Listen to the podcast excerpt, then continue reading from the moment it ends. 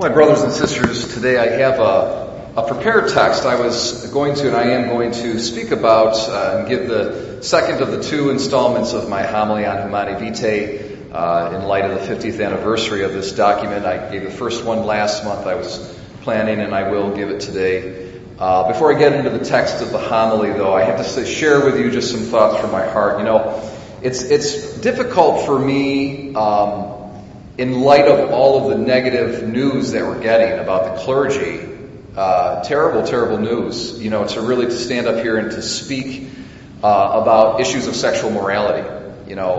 And I said this in my Assumption homily: how can I, as clergy, you know, talk about this stuff with the laity when the clergy don't have their act together? It's a horrible situation. And what I really want to make clear to everybody from the bottom of my heart, that if I speak about some of these kind of delicate topics, it's not I'm not trying to be strict or mean or condemnatory, but the purpose is that the teaching of the church in this regard, and I believe it to the depths of my soul, is life-giving. It's so positive and so beautiful. And in my short 41 years of life on this earth, I have had the privilege and the pleasure of knowing so many people, both single people, both consecrated celibates, and married people and family people, who live up to the very high demands of the gospel in the area of sexual morality, and the kind of flourishing peace that they experience is so awesome.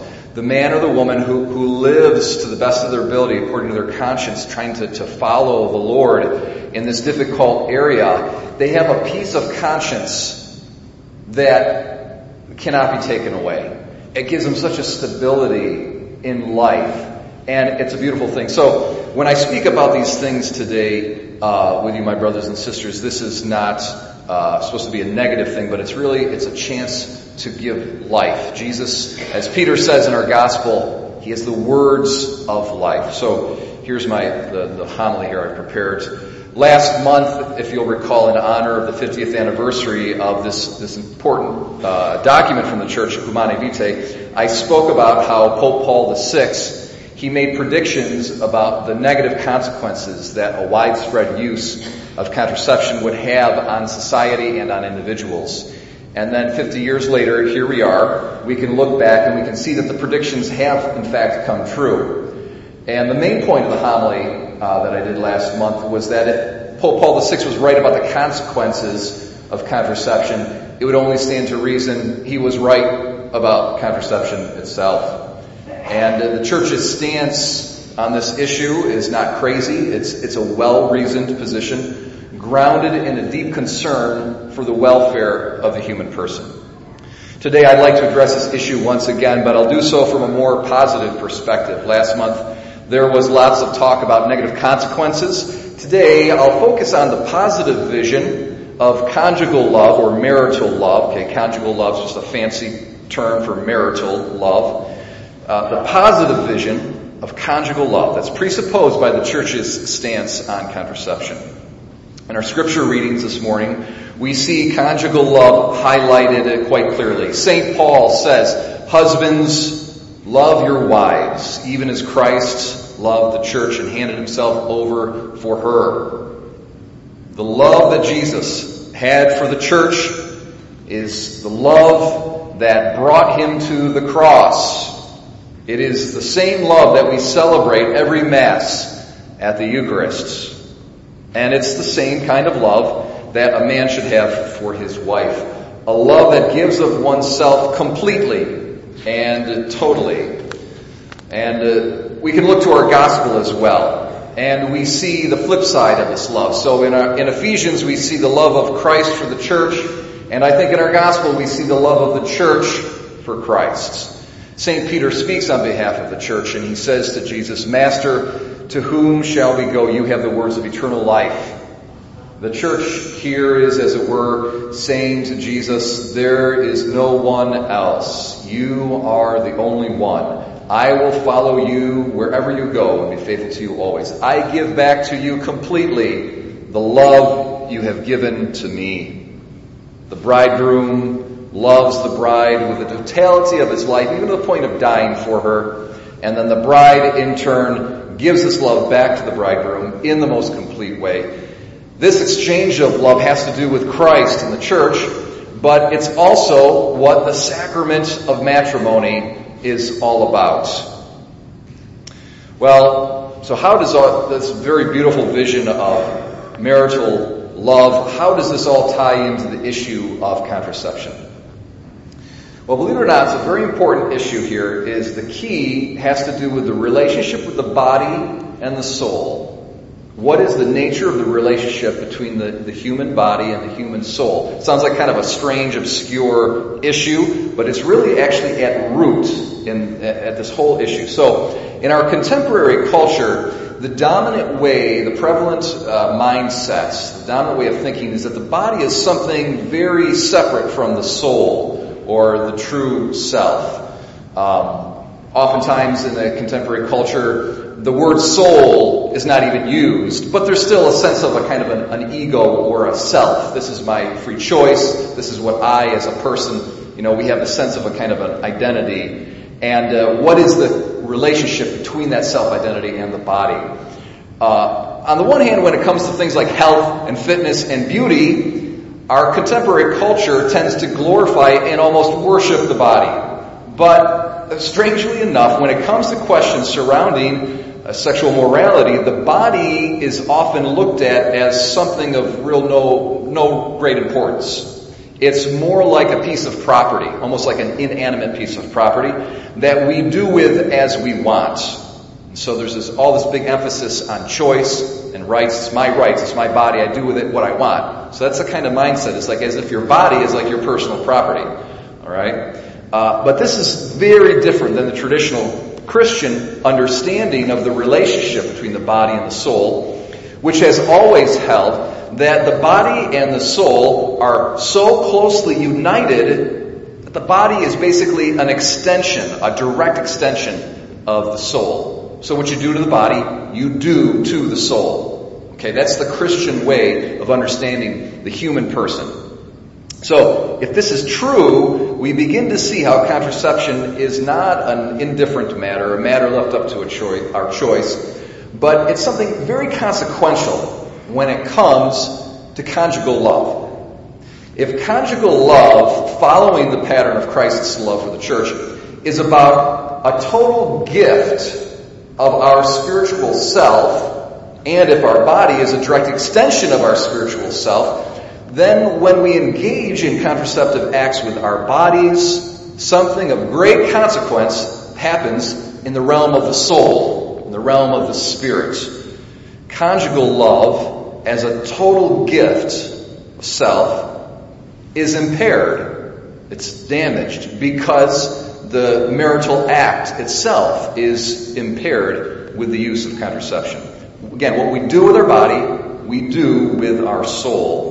And it's because contraception is a withholding from our spouse of one of the most noble and precious aspects of our body, that is our fertility, because it's a withholding of this great bodily good. It's also a withholding from our spouse in the realm of the soul.